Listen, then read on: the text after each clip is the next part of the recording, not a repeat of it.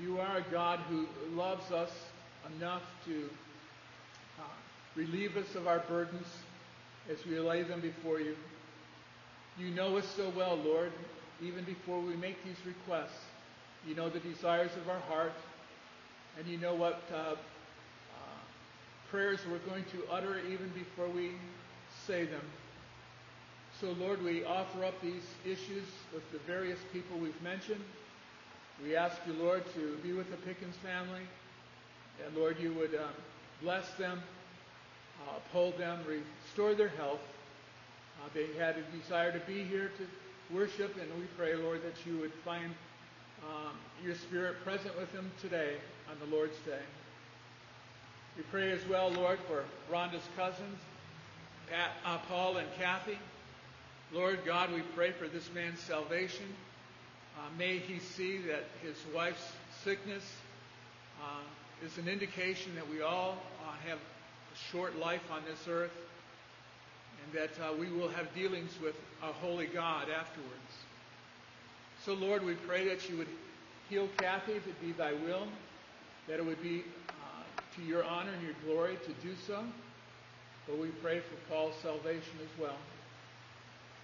Be with our sister Janet Brown, we ask. Lord, be with Ken as he ministers to her. Um, give the doctor's wisdom. Give uh, Ken insight as to how best to take care of his wife. We pray for complete recovery. We ask you, Lord, to bless the two of them. We pray as well, uh, Lord, for the Dorfmeyers. As Mitzi is traveling this road, we pray that you would give uh, Greg wisdom and insight as to how to best care for her. May the doctors comfort Mitzi. Um, may they find joy together, and may they find joy in the Spirit of the Lord. We thank you, Lord, for seeing Cliff and Martha back. We pray, Lord, that you would continue to uphold them. We pray that uh, Martha's leg would heal, and that uh, we thank you for Cliff's feeling better. We ask you, Lord, to be in a special way with Sybil and Pastor and Tricia. We thank you, Lord, for their willingness to honor their mother and father in this manner by taking care of her. We pray, Lord, for the doctor's wisdom. Uh, Lord, we ask that you would um, make Sybil comfortable and that, Lord, uh, she would be wrapped in the presence of your love and that uh, she would rely upon the Holy Spirit for her strength. Be with Trish and Calvin as they minister to her. We pray, Lord, that you would abide with them in a special way.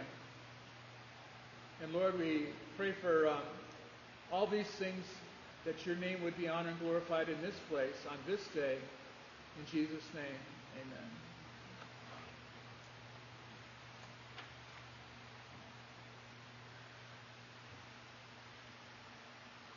Well, Bill and I like to take two weeks at a time. Feel it's a little bit more continuity that way, but it hasn't worked out. So he called me Friday and said, We're all sick, can you fill in? And uh, I said, Well, sure. So here I am at the last minute. We'll see how it all works out, and uh, hopefully um, the Lord will uh, bless uh, the effort.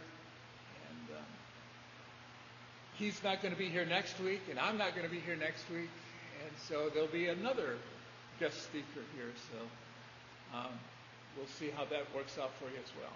So we'll try to get back on schedule and uh, make it a little bit easier on us all. so we've been going through the unseen realms. Uh, been talking about angels and hell, and, and um, we find ourselves last couple of times we've been together talking about heaven. And we've been talking in a very broad aspect of heaven. And so today we're going to start narrowing that focus down and providing a little bit more detail uh, about the subject of heaven. And um, so we're going to start by rubbing your brain cells together before you nod off in this heat. Um, so, with your pew mate or somebody, talk. Uh, yeah, I need a list of what people, not Christians necessarily, but what does the world say happens to you when you die? What, what do they think happens to you um, when, you, when your eyes close for the final time, you take your final breath? What happens? So, any ideas along those lines? Think about that. Talk it over if you wish. What does the world think?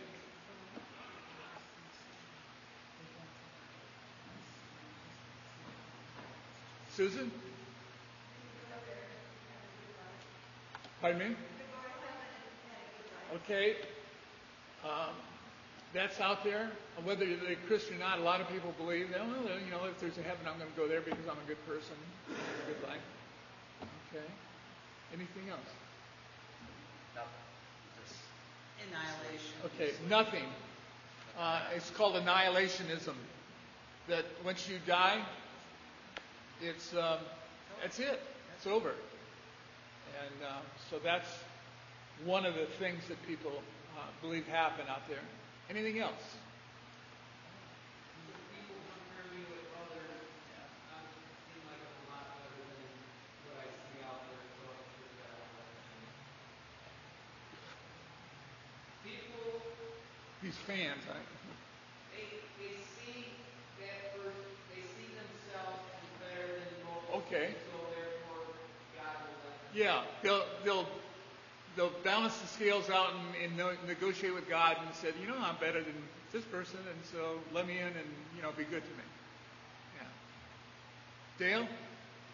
Yeah, uh, one thing I hear a lot over and over is, oh, the suffering over, the, the problems are over, now rest in peace. Okay, rest in peace. There's no more problems to deal with. I was baptized. Okay. I was baptized, therefore I'm good. Reincarnation. Reincarnation is another one that uh, people say, well, you know, I'll just come back. Of course, the whole uh, the whole idea is that if you were good in this life, you'll come back in something better, and if you weren't, well, you may come back in something worse. Um, idea of reincarnation. There's something out there that's called soul sleep. You know that, uh, yeah, I, when I die, my soul just goes to sleep, and uh, it'll be uh, waking up later. Um, Al, so. Okay. Legalism. Okay. I follow the Ten Commandments, therefore I'm good. All right. It also seems like a lot of funerals that we go to, we use it, I think Carson Sproul called it, uh, salvation by death. That once somebody's in the casket, whoever beside them, it's just a blanket assumption that they're in a better place now. They're, Right. uh, they went to heaven because they died. Yeah, yeah, that's true. And if you get into the New Age movement, um, when you die, your energy that is inside you goes out into the universe and becomes one with the universe, and you become. So that's another point of view. So, so uh, those are the concepts that are out there.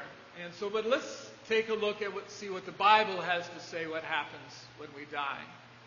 So I've got some uh, verses here I'm going to assign to some people, and we'll read through some of those, and we'll kind of see what uh, Scripture has to say uh, when we die. Um, Wade, would you take uh, e- Ecclesiastics 12:7?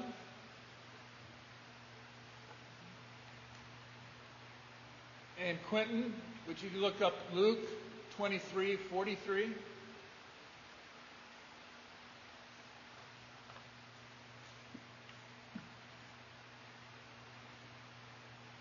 And um, Adam, would you look up Philippians 1 20 through 23?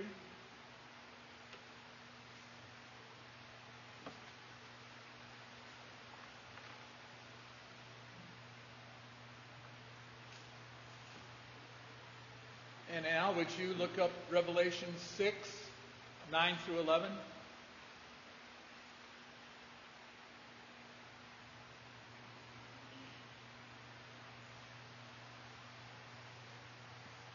So let's see what the scripture has to say about what happens when we die. Ecclesiastes 12:7. Then the dust will return to the earth as it was, and the spirit will return to God who gave. Okay. We were created in Genesis out of the dust of the earth. The body will decay, return to the dust. The soul will go to, again, return to God who gave it. Luke 23 43. And he said to him, Truly I say to you, today you will be with me in paradise. Okay. So here's Jesus talking to the thief on the cross. You're going to die in a matter of hours, but because of your profession, that's not the end.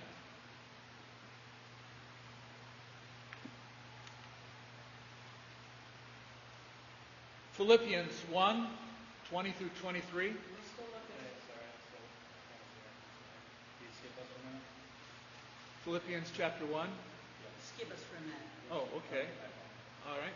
We're going here. Well, then I'll read uh, 2 Corinthians 5, uh, 1 through 10.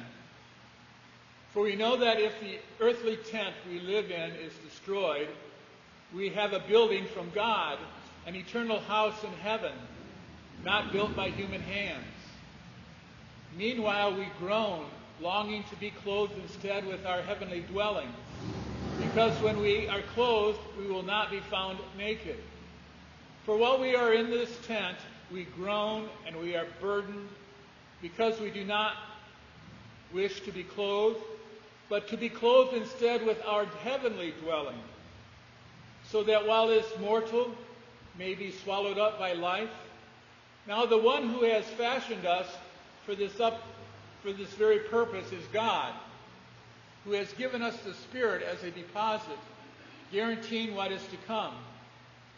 Therefore, we are always confident and know that as long as we are at home in our body, we are away from the Lord. For we live by faith and not by sight. We are confident, I say, and would prefer to be away from the body and at home with the Lord. So we make it our goal to please Him whether we are at home in the body or away from it. For we must all appear before the judgment seat of Christ so that each of us may receive what is due to us in things done while here in the body were good or whether they were good or bad. So we see a couple of things pointed out here that uh, we're gonna we have a, a earthly body that will be put aside. We're going to have a heavenly body. He talks about um, a, heavenly tent. Uh, that he also talks about uh, we'd be at home in the body uh, uh, uh, with the Lord. Um, we'd be in His presence. He says that uh, um, we would also be before Him in judgment. Um, so that's something else that will happen after us. You got it? Philippians 20, uh, 20, Verse 20. okay, 20 to 23. Yeah. I eagerly expect and hope that I will no, in no way be ashamed, but will have sufficient courage so that now, as always, Christ will be exalted in my body, whether by life or by death. For to me to live is Christ, and to die is gain. If I am to go on living in the body, this will mean fruitful labor for me. Yet what shall I choose? I do not know. I am torn between the two. I desire to depart and be with Christ, which is better by far. Okay. So if he departs this earth, he's going to be with Christ. Um, and Revelations 6, 9 through 11. When the Lamb broke the fifth seal, I saw underneath the altar the souls of those who had been slain because of the word of God, and because of the testimony which they had obtained. And they cried out with a loud voice, saying, How long, O Lord, holy and true, will you refrain from judging and avenging your blood on those who dwell on the earth? And it was given to each of them a white robe, and they were told that they should rest for a little while longer until the number of their fellow servants and their brothers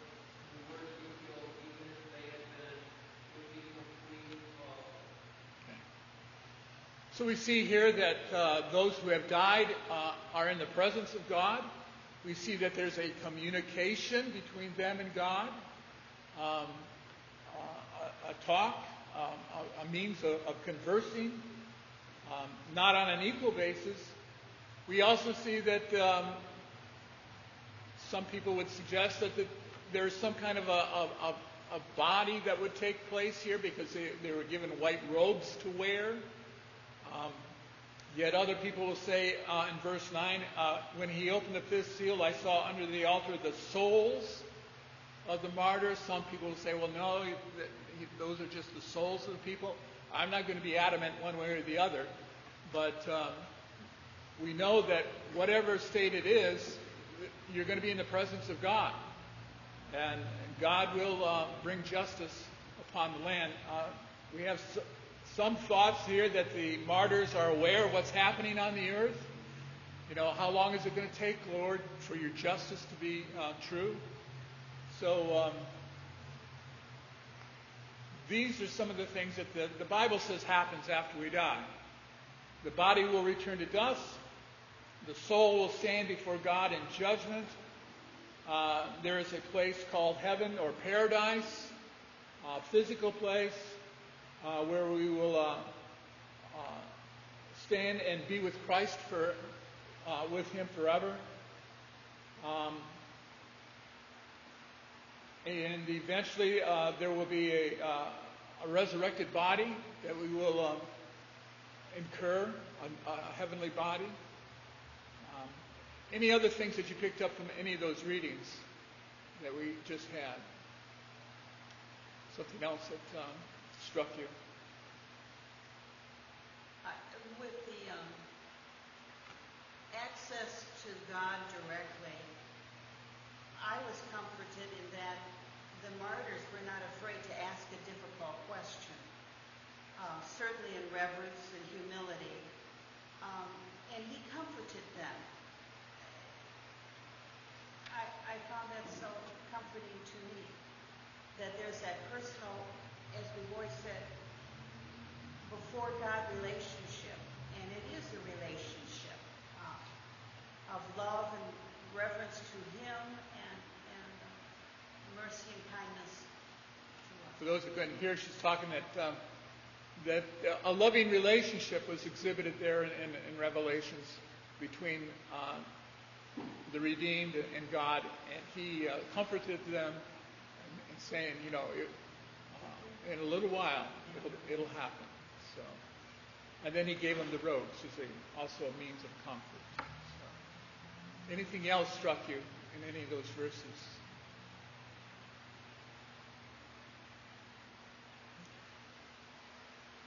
All right. Theologians refer to this period between a believer's life on earth and our resurrected life on the new earth as the intermediate heaven, or a term sometimes used called the present heaven. Yet after our death and before we enter this present heaven, we will face some referred to as the judgment of faith. Hebrews 9:27 says, and it is appointed unto man once to die, but after this, the judgment. The outcome of this judgment determines if we go to the present heaven or to the present hell. Now, this first judgment depends not on what we have done, not on our works that we performed, but rather it depends on our faith in Jesus Christ.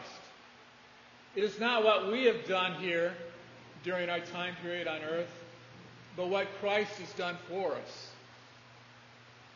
And if we've accepted Christ as our Savior, our Lord, our King, um, then He is going to welcome us into uh, this present heaven. Now, this judgment should not be confused with what is commonly called the white throne judgment or the final judgment and that's based on works. Uh, both believers and unbelievers will face judgment of works. Our works doesn't affect our salvation, but they will have an impact on our rewards. And on, in that case, the, our rewards will be uh, given uh, at that final judgment uh, of God. It talks about giving crowns out uh, to, to um, people. Some will have more crowns than others. When is that? Pardon me? When will the white throne judgment place? Um, at, at Christ's return. Okay.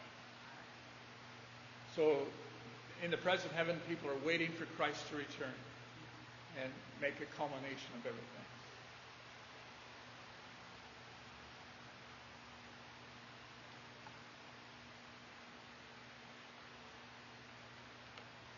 All right, so this present he- heaven is a, a period or, and a place in which we live between our death and, the, uh, and our resurrection into uh, our resurrected bodies.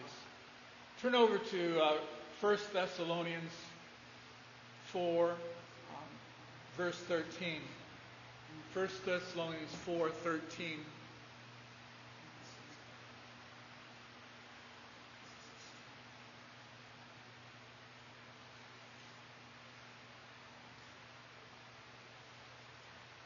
We're going to read verses 13 through 18.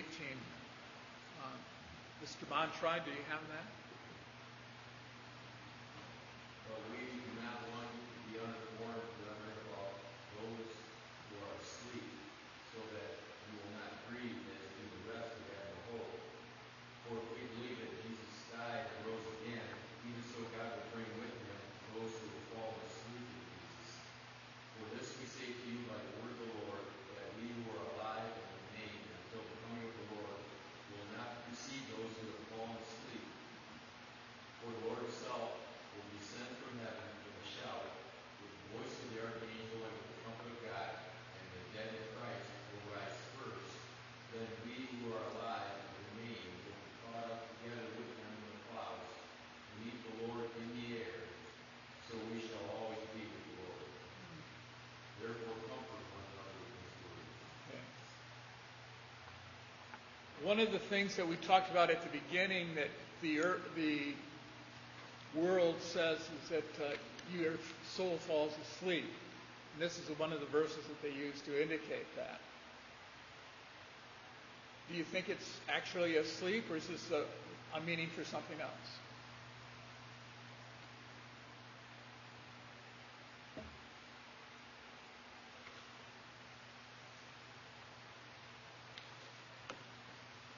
Any thoughts? It's got to be a metaphor for having died. Died. Okay.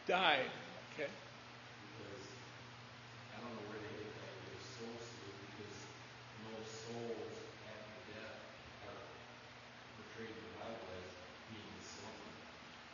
Okay. So you've got They're lying awake. You've already you read my notes, right? Good deal. All right.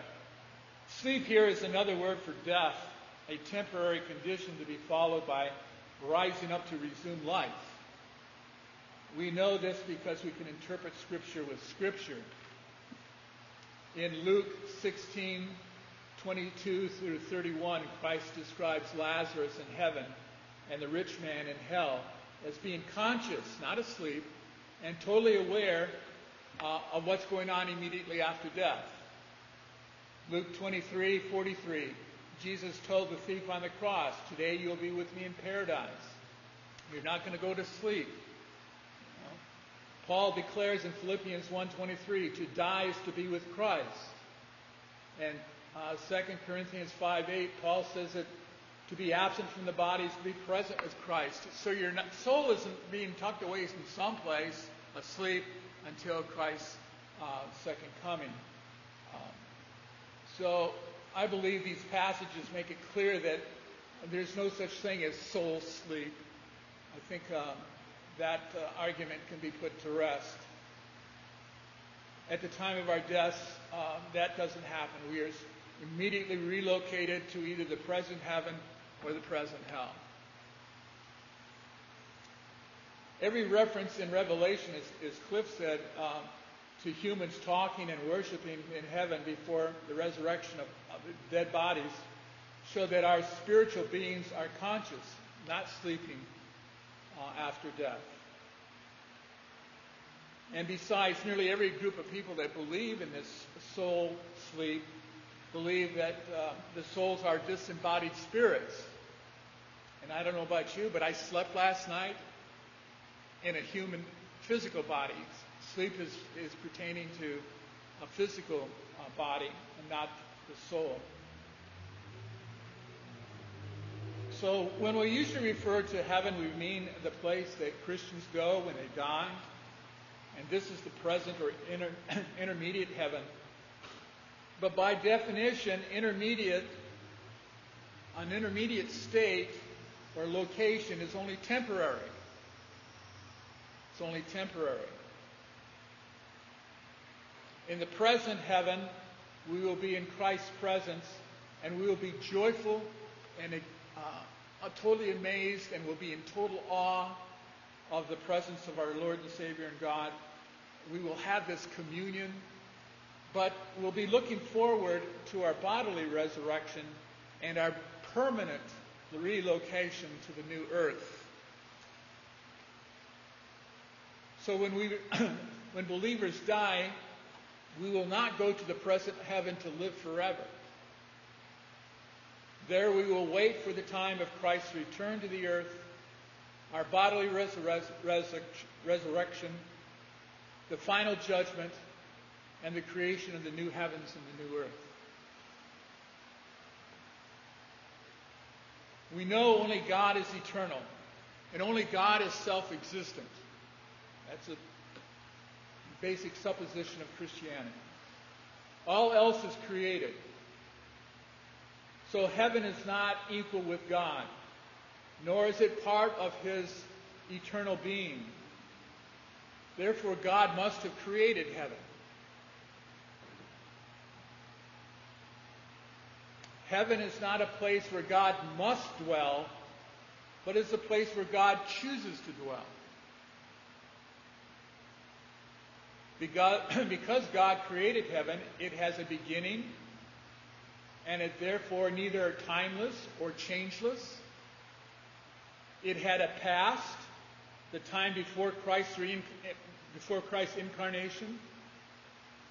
It has a present, the heaven where believers go when they die. And it will have a future, the eternal heaven on the new earth.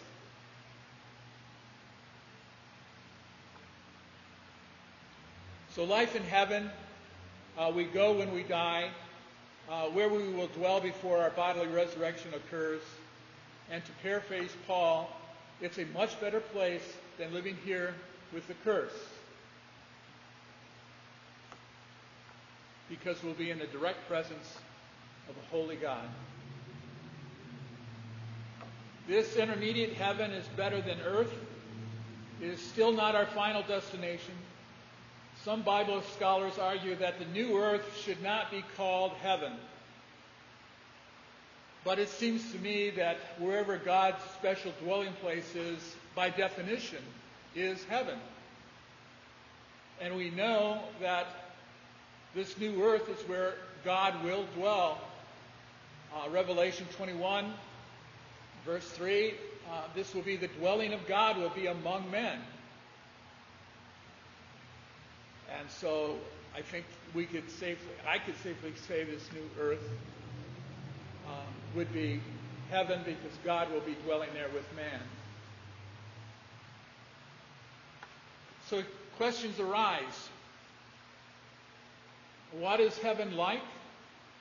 And what will heaven be like? And they each have two separate answers.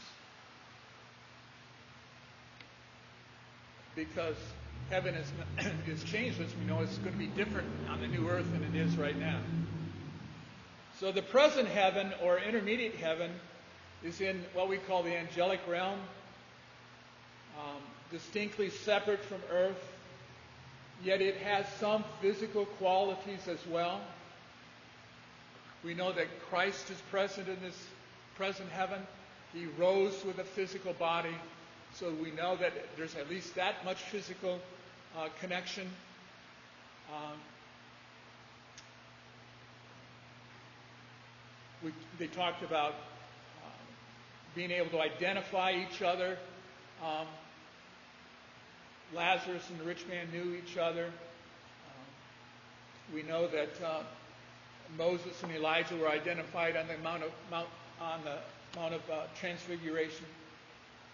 Um, so there is some physical connection there with this present heaven. The future heaven will be in the hel- he- uh, human realm. Present heaven is in the angelic realm. The new heaven uh, will be and earth will be on uh, the human realm. Revelations 23 or 21 verse 3 says, Then I saw a new heaven and a new earth. From the first heaven and the first earth had passed away, and there was no longer any sea. And I saw the holy city, the new Jerusalem, coming down out of heaven for, from God, prepared as a bride beautifully dressed for her husband. And I heard a loud voice from the throne saying, Look, God dwelling place is now among the people, and he will dwell with them.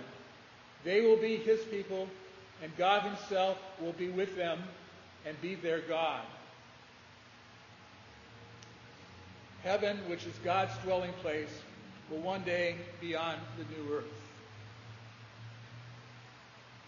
Notice that the new Jerusalem, which was in heaven, will come down out of heaven from God.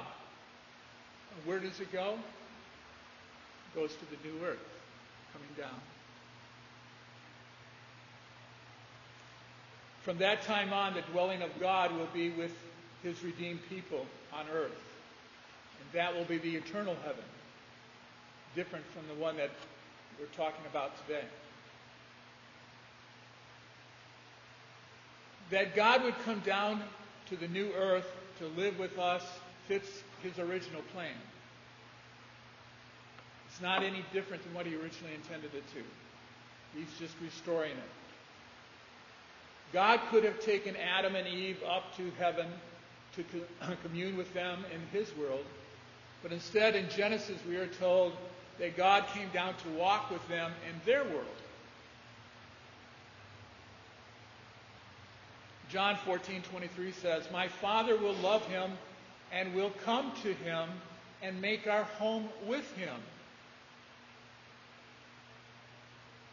And this is the picture of God's ultimate plan.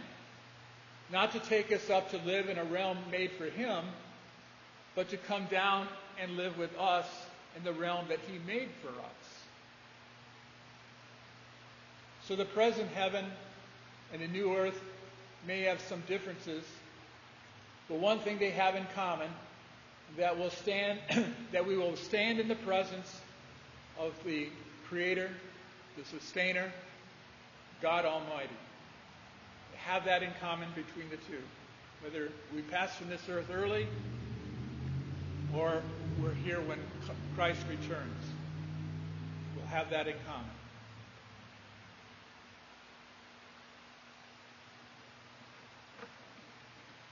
Turn to uh, Romans chapter 8.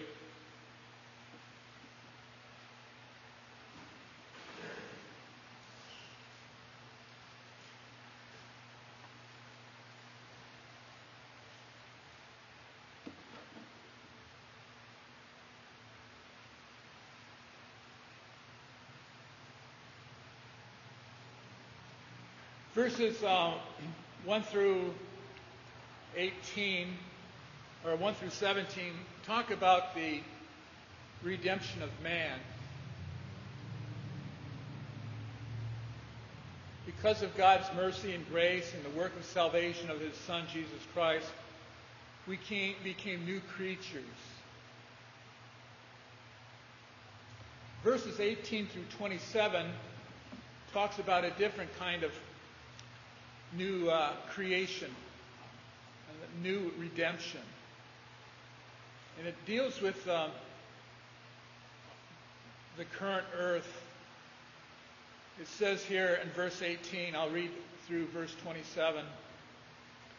I consider that our present sufferings are not worth comparing with the glory that will be revealed unto us. For the creation waits in eager expectation for the children of God to be revealed.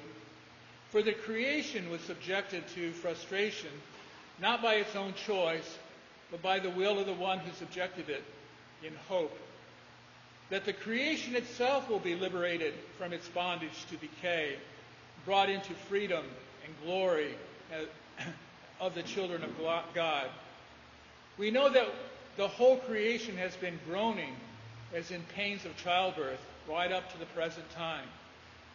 Not only so, but we ourselves who have the first fruits of the Spirit groan inwardly as we wait eagerly for our adoption to sonship, the redemption of our bodies. For in this hope we were saved, but hope that is seen is no hope at all. Who hopes for what they already have? But if we hope for what we do not yet have, we wait for it patiently. In the same way, the Spirit helps us in our weakness. We do not know what we ought to pray for, but the Spirit Himself intercedes for us through wordless groans.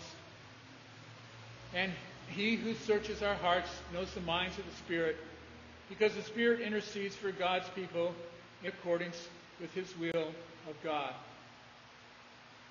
We see here something happening with the creation. What's going on with the creation?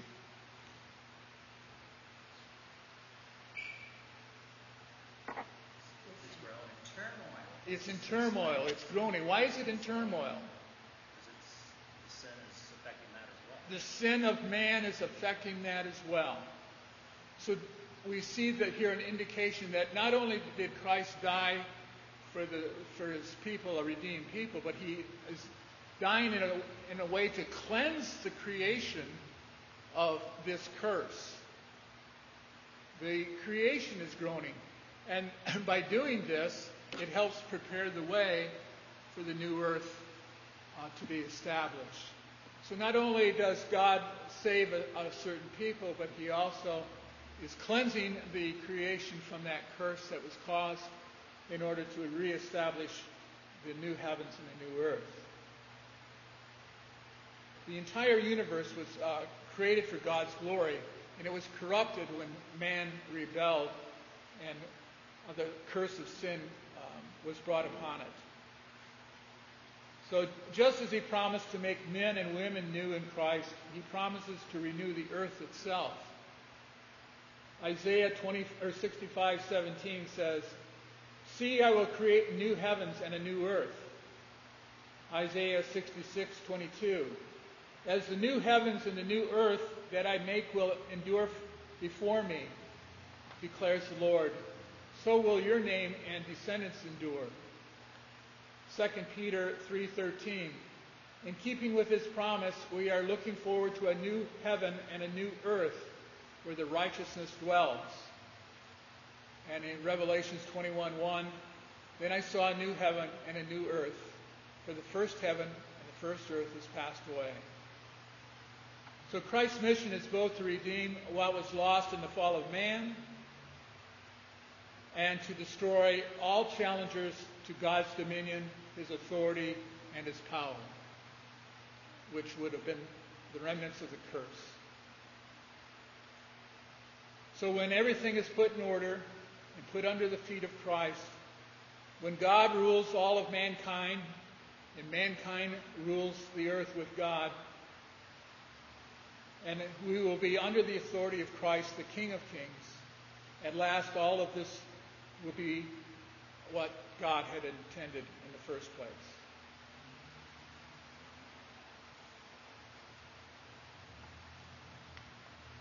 Any comments or thoughts about any redeeming the, the earth creation?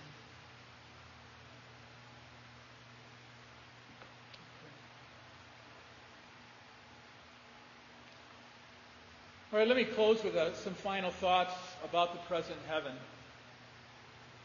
Present heaven is normally invisible to those living on earth.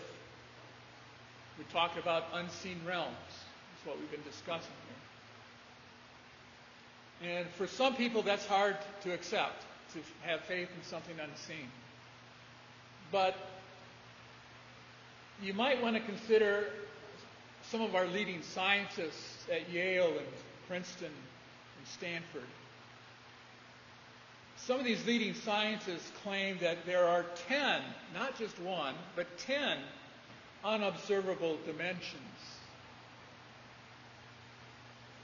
And they believe that there's likely an infinite number of universes. That's how they explain life here on, on the planet Earth, that if there's an infinite number of universes, one of them had to establish life like we have it. So that's how they justify our existence without God. This is all part of what their study is called string theory. They believe in these uh, unseen dimensions and they believe in the infinite number of universes.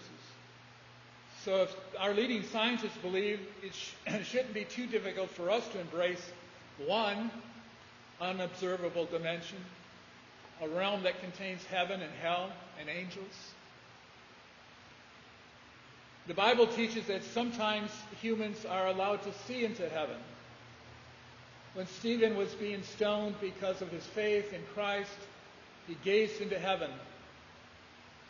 And it says, But Stephen, full of Holy Spirit, looked up into heaven and saw the glory of God and Jesus standing at the right hand of God. Look, he said, I see heaven open and the Son of Man standing at the right hand of God. This was not a dream. Stephen actually saw heaven open up. Dr. Wayne Grudem points out that, quote, Stephen did not see mere symbols of a state of existence.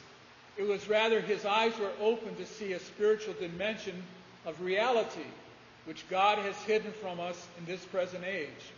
A dimension which none of, nonetheless really does exist in our space time universe. And with Jesus now lives in his physical resurrected body and waiting even now for a time when he will return to earth. I agree that the present heaven is in a space time universe. I'm not going to go so far as to say, like Dr. Grudem, that it's in our universe. It could be one next to us uh, that uh, God has opened up to us. But, um, anyways, I believe it is a physical uh, in time and space. In either case, it seems uh, likely that God didn't merely create a vision for Stephen in order to make heaven appear physical. Rather, he allowed him to see the present heaven that was and is physical. The same might be said with Elisha's servant in 2 Kings.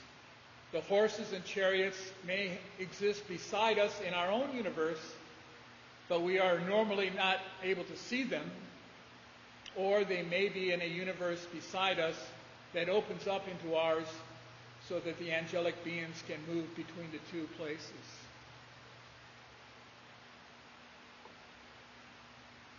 Well, the next time I'm up here, we'll talk more in detail about the new earth, about the eternal heaven, instead of this present heaven that we're talked about today. Any comments or thoughts about what we talked about? Discussed? Dale? Yeah, I have a couple. Uh, do you believe that there's only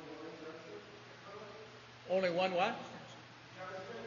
Ju- Uh, if there might throw judgment, and I'm just curious. no, I, I mentioned that there's probably two. Uh, upon our death, uh, what's appointed us to once to die, then judgment, which I think is a judgment of faith, determine whether we would go to heaven or hell.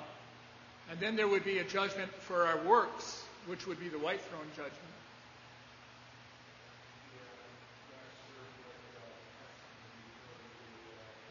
Okay.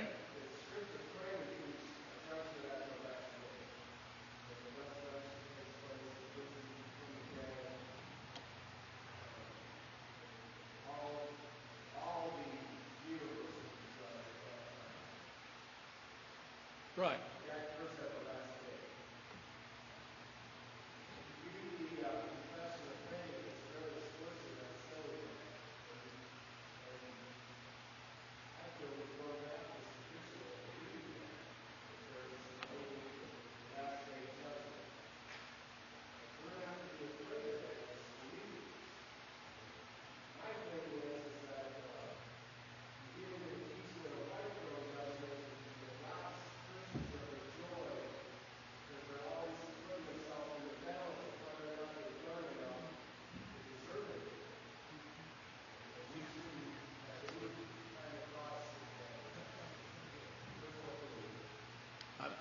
Hearing what he's saying.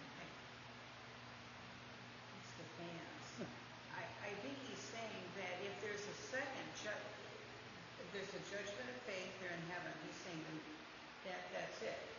Because the white throne judgment, we would always be in fear waiting for that second judgment, Hmm. the white throne judgment, as to whether we're worthy of our, am I right, Dale?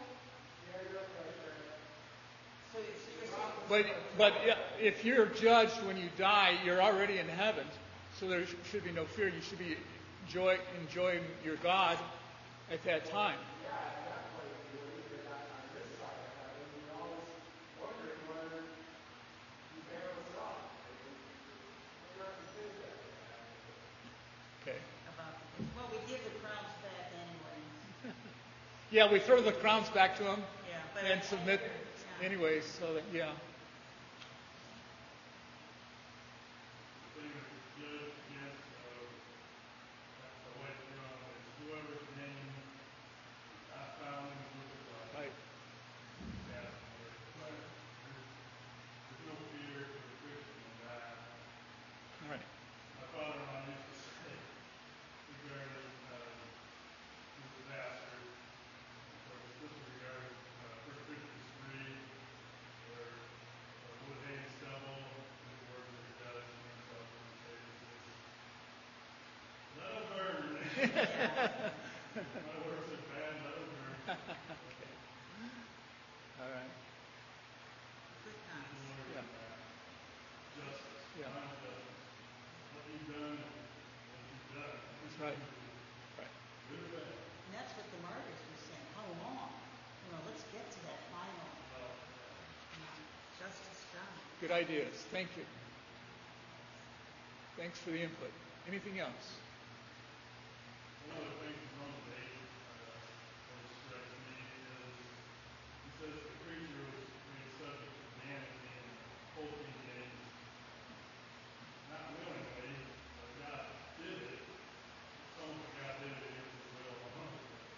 Uh, he did it so that men would not put their hope in this world. That's the key to the book of Ecclesiastes, is hopelessness and Right. daily life Yeah. and work all your life for nothing. Right. Leave it all behind. But God does that so that we won't put our hope in this world. Right. But That's a good point. Well, like when I read about Paul in Philippians, it was interesting. You know, he he was deciding which way should I go. You know, and he wanted to go with the Lord, but his time wasn't done yet. I think as Christians, we sometimes, especially when towards the end, we're like, I just want to go to heaven. I just want to be with God, and that's probably a longing we should have, but it's it's His choice to when to call us, Right. and we still have work to do here until the very end. Right. And um, even though it's a struggle don't think you have anything left, God can still give, have something for you to do. Good point. Dale, would you close us in prayer? Or you got a point? Well, one more, that alternate, uh, universe theory, that's, it, it may or may not be true, but I don't think you can examine the scriptures and find, when God created all things, they're created as we see them. That might be a point for scientists to theorize about it, I just don't, I'm sorry, I just don't, I believe theories like that in my life. Okay. And a lot of people open the Bible and and find something that they're not there. Okay. I appreciate it. Can you close us in prayer?